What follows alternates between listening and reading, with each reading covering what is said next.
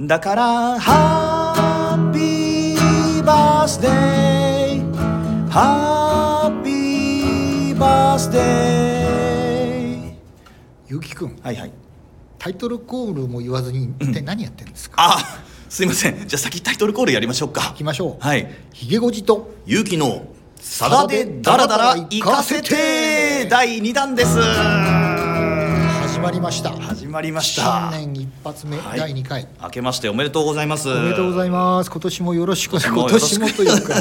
去年一回やっただけなんで、ね、そうですよそうですよ今年こそよろしく今年こそこれからよろしくお願いいたしますであの何、ー何なはいなんで歌ってたんですかあのですね実は私昨日で40歳のおー誕生日を迎えさせていただきましたありがとうございますおめでとうございます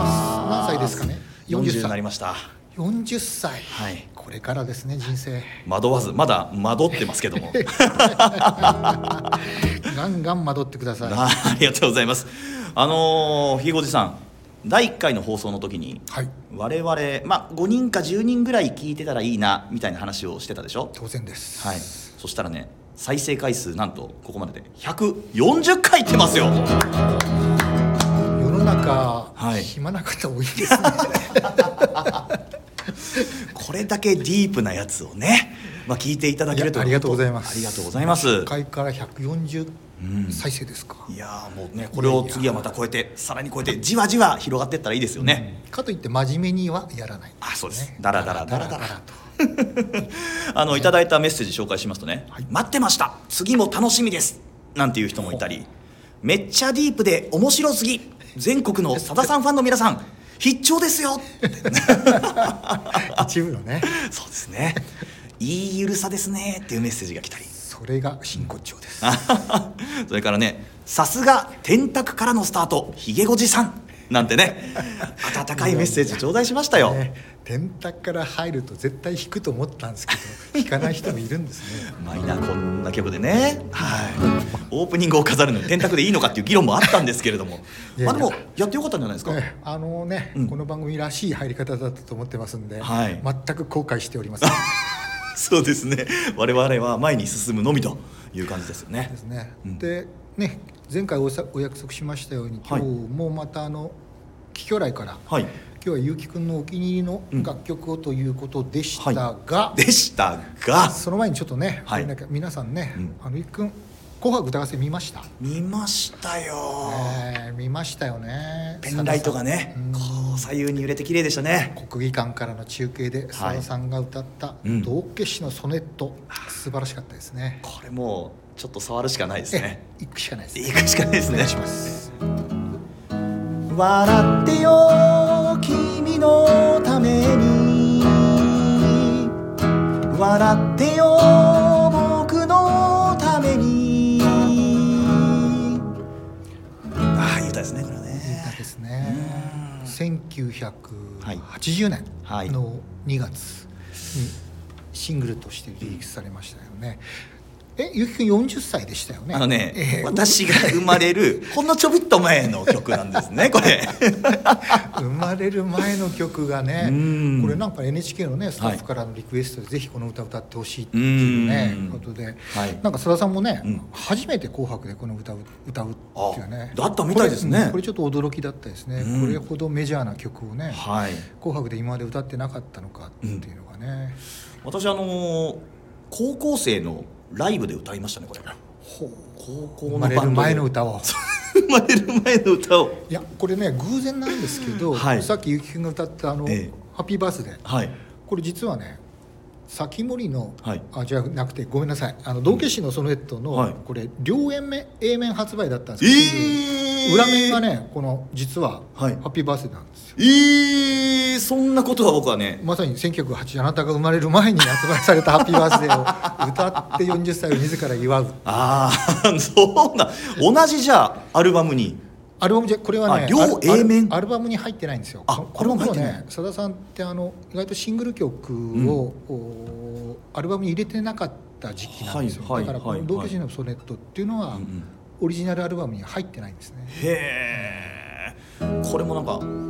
A メロとか美しいですよ「僕らは」ってねね小さな船に全くふ今だ聞いても古くないっていうかねこれねあのご存知のようにあのさださんがうんうん主演して音はい楽監督まで務めたうんうん「トベイカロスの翼」っていうねええ映画のお主題歌としてね作って発表されてこの映画っていうのが翌月の1980年の3月封切りだったんですけど、へえそのいわゆるまあ映像が上がってきて、はいで全部こう全編見ながらさださんがこう、うん音楽監督なんで、はい冒頭から曲をつけてって、うんうんうん最後に「はいここラストシーンで主題歌」っていうふうに入ってたところで映像を見ながら作ったのがこの曲だって言われてるんですよこれピエロの物語あのキグレサーカスでね、はいはいはい実話なんですけど、はいはいあのピエロ役だったあの栗原うん徹さんだったかな、ええこの方がまあいわゆる綱渡りしてて落ちてはい亡くなるんですけど、うんその方の実話を元にした映画こあのあ主役をねさださん自身が演じてへでえ自ら音楽監督務めて主題歌も作って歌うっていうね、え僕たちは小さな船に悲しみという荷物を積んで時の流れを下っていく船人たちのようだ君のその小さな手には持ちきれないほどの悲しみをせめて笑顔が救うのなら僕はピエロになれるよーですよね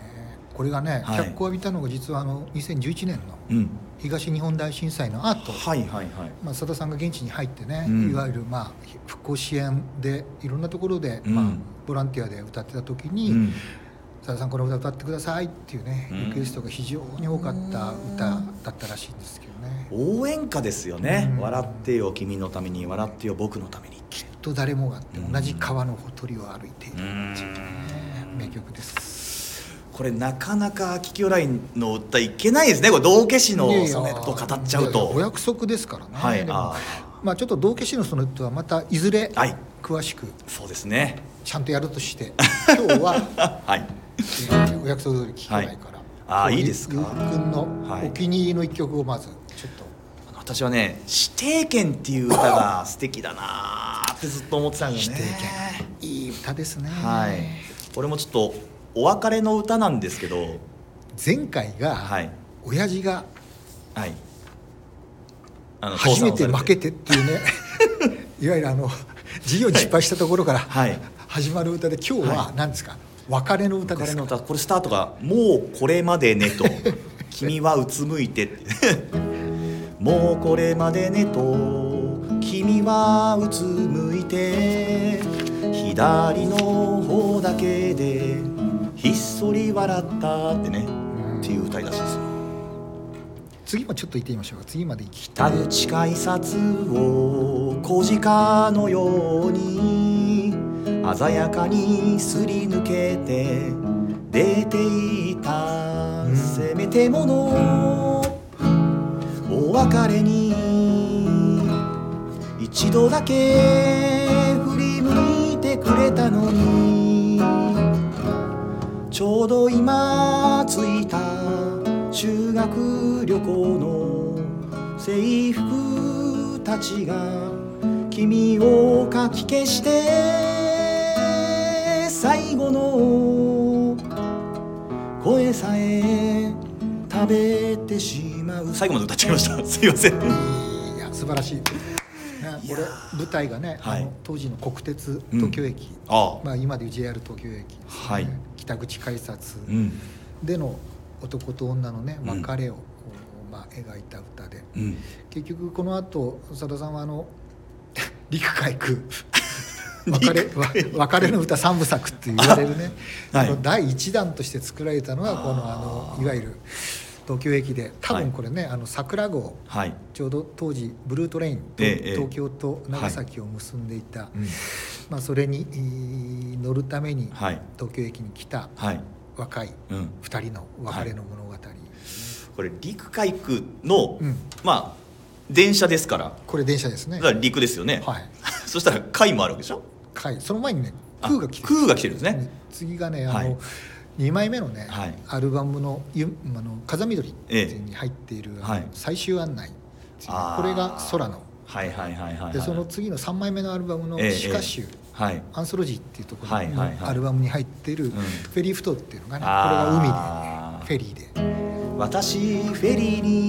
にしたのってやつですねそうですねこれもいい歌ですねねだからこれがね繋がってるんですよ、実はえこの3番の歌詞の中にあるでしょ、はいはいあの涙乾かすにはねああ涙乾かすには短すぎるでしょう、ね私フェリーにしたのだって飛行機も汽車も、涙乾かすにはね短すぎるでしょつまり、鉄道があって飛行機があって、はいそれのなんかアンサーソングみたいにしてああフェリーが出てくるというねフェリーはゆっくりゆっくり進んでいきますもんねあーまあちょっと今日はね出はい指定券ということでね、はいあのまあ、ブルトレをもう、うん多分ブルトレだブルトレっていうのは出てこないんです けど東京駅でちょっとね、はこれアルバムには、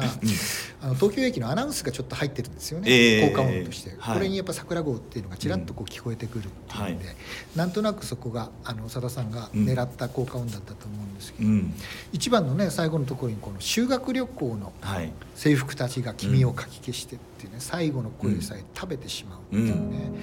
またねこのね最後の声さえ食べてしまうっていう表現があーうんねさやっぱさださんのやっぱりね凄さだなとは思うんですけど、うんやっぱり当時のねやっぱり修学旅行っていうのはねブルトルって意外と定番だったんですよ。えええなんかブルトレっていう略し方我々世代はちょっとわからないんですけども、ひげごじさん世代もねだから僕はね実はその、さださんよりもちょっと下の世代ですけど、修学旅行実はブルートレインで行ってるんですよ。ええあそうですか、ええあの僕らの頃長野県の志賀高原ってところで、はいはいスキーの修学旅行だったんですけど、ええあの当時の国鉄のね久留米駅からはいローカル線で鳥栖まで行ってね鳥栖から、えー多分ね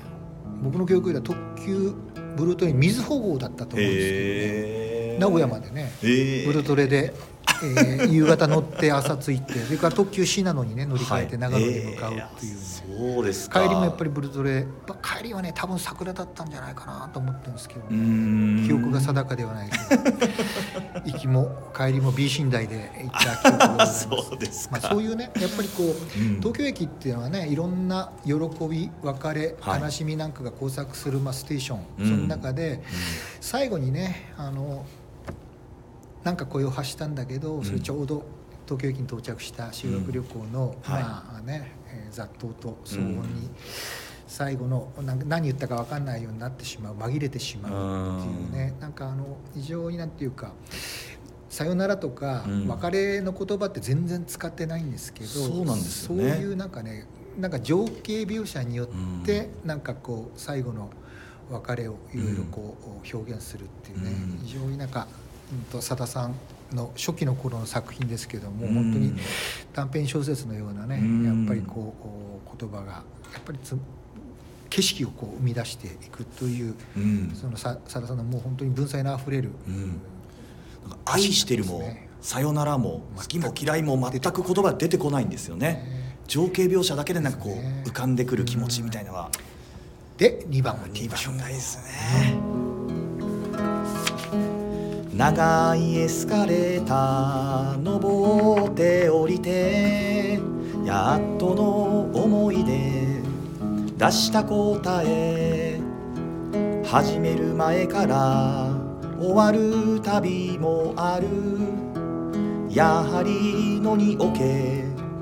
レンゲソウねというねここでね僕はね、高校2年の時にね、はいこの歌を初めて聞いて、うんやっぱりこのね「やはりのにおけれんげそう」っていうね、はいはいこはのいいはい言葉にね、うん納殺された記憶があるああえっというね、うんこういう文学的な言葉をここに置くかっていうねそうですよえね。これ実はね、うんあの江戸中期の俳人のね、はい実はあの俳句なんですよ。うんうんうんうんもともとの歌っていうのが手に取るな、はいやはりやはりのにおけれんげそうっていうねあのそこかええ、播磨の詩人俳人であの滝野氷水っていうはい方が、つまり自分の友人ら、が、ういわんゆる遊女をね、はいあの色町から遊女を身請けして、うんえー自分のまあかみさんにしようとした時に、はいその諌めるためにねうん作った句らしいんですけれども、へ結え局まあそれが転じて、うんそのやはり「のにおけれんげそう」って言葉っていうのが、うんまあ一人歩きして。うんやっぱりレンガ草っていうのは野に咲いてるから美しいんであって、うんそれを摘んできて家に飾ったんじゃやっぱりなんとなく調が取れずに美しく見えないもんですよあーやっぱその場の適したところに置くのがいいうんんだっていうふうな、まあ、ことわざみたいにしてね使われてるんですけれどうも、んまあ、そういうね、あのーまあ、非常になんていうか眼蓄のあることをここにポッと置くところがねうんまたなんかさださんのやっぱ凄さだなっていうふうにね思って聞いたあーこれ彼女とのお別れの歌じゃないですかそうですでも、そううんやっぱり僕たちは生きる環境が違ったんだねっていう、あーやっぱり君は別の場所で生きた方がうん幸せになられるよというような、うんまあ、メッセージもそこに込められてる。はあそういうところに持ってくるんですね、これでもさださんの歌に出てくる女性ってなんかこうみんな別れ際が優しい感じがしませんか何かこう、うんそうですね、うんやっぱりそういうなんかこうどの歌もそうですけど別れの歌もね、やっぱりその別れるっていう、まあ、さっきねゆきくん言ったように、直接的な言葉ってほとんど出てこないんですよね、うんやっぱこういうなんか遠隔的なね言い回しでやっぱり表現するっていうのが、うんなんかさださんの、うんいわゆる楽曲がなんとなく短編小説風で、はい文学の匂いがこうプンプンするっていうかね、うんそういうところがやっぱり我々当時ね初期のファンが、まああーまあ見せられたというか、ね、あのまあ もちろんメロディーの美美しさもあるんですけど、ええそういう非常になんか文学的な要素が、あのなんか散りばめられたねはい歌詞にかなりやっぱりね我々はこう見せられたようなところがああったなって気がしてるんですけどね。ねじゃあその続きいきますねやはりのにおけレンゲソウせめてもの花向けに一度だけ手を振ってみせた後ろ姿を包む紙吹雪それは僕のふるさと雪の季節外れのしていけん、ねうん、後ろ姿を包む紙吹雪はいこのね紙吹雪が何を表現してるのかっていろんな説がうんあるらしいんですけれども、はいさださんのファンの間でもうですね、んやっぱあのこのいわゆる駅ステーションっていうのが、いろんな喜び悲しみをこう凝縮した世界であるとすると、うん昔のね列車の別れに、はそんなその単にはい恋人同士の別れだけではなくて、うん旅立ちあー門出っていうのもあってねはい例えばあの新婚旅行でね、うん出かける夫婦をはい見送りに来た仲間たちが、ええまあ、紙吹雪をねあとー散らしてこう、はいはいこう列車に飲み込む乗り込ええむ2人をね見送ったりとか、うんまあ尊敬する先輩がね、はい地方に転勤していく時に、うん花向けにこう花びらを散らしたりとかっていうような風景、私も生で見たことありますけど、ねはい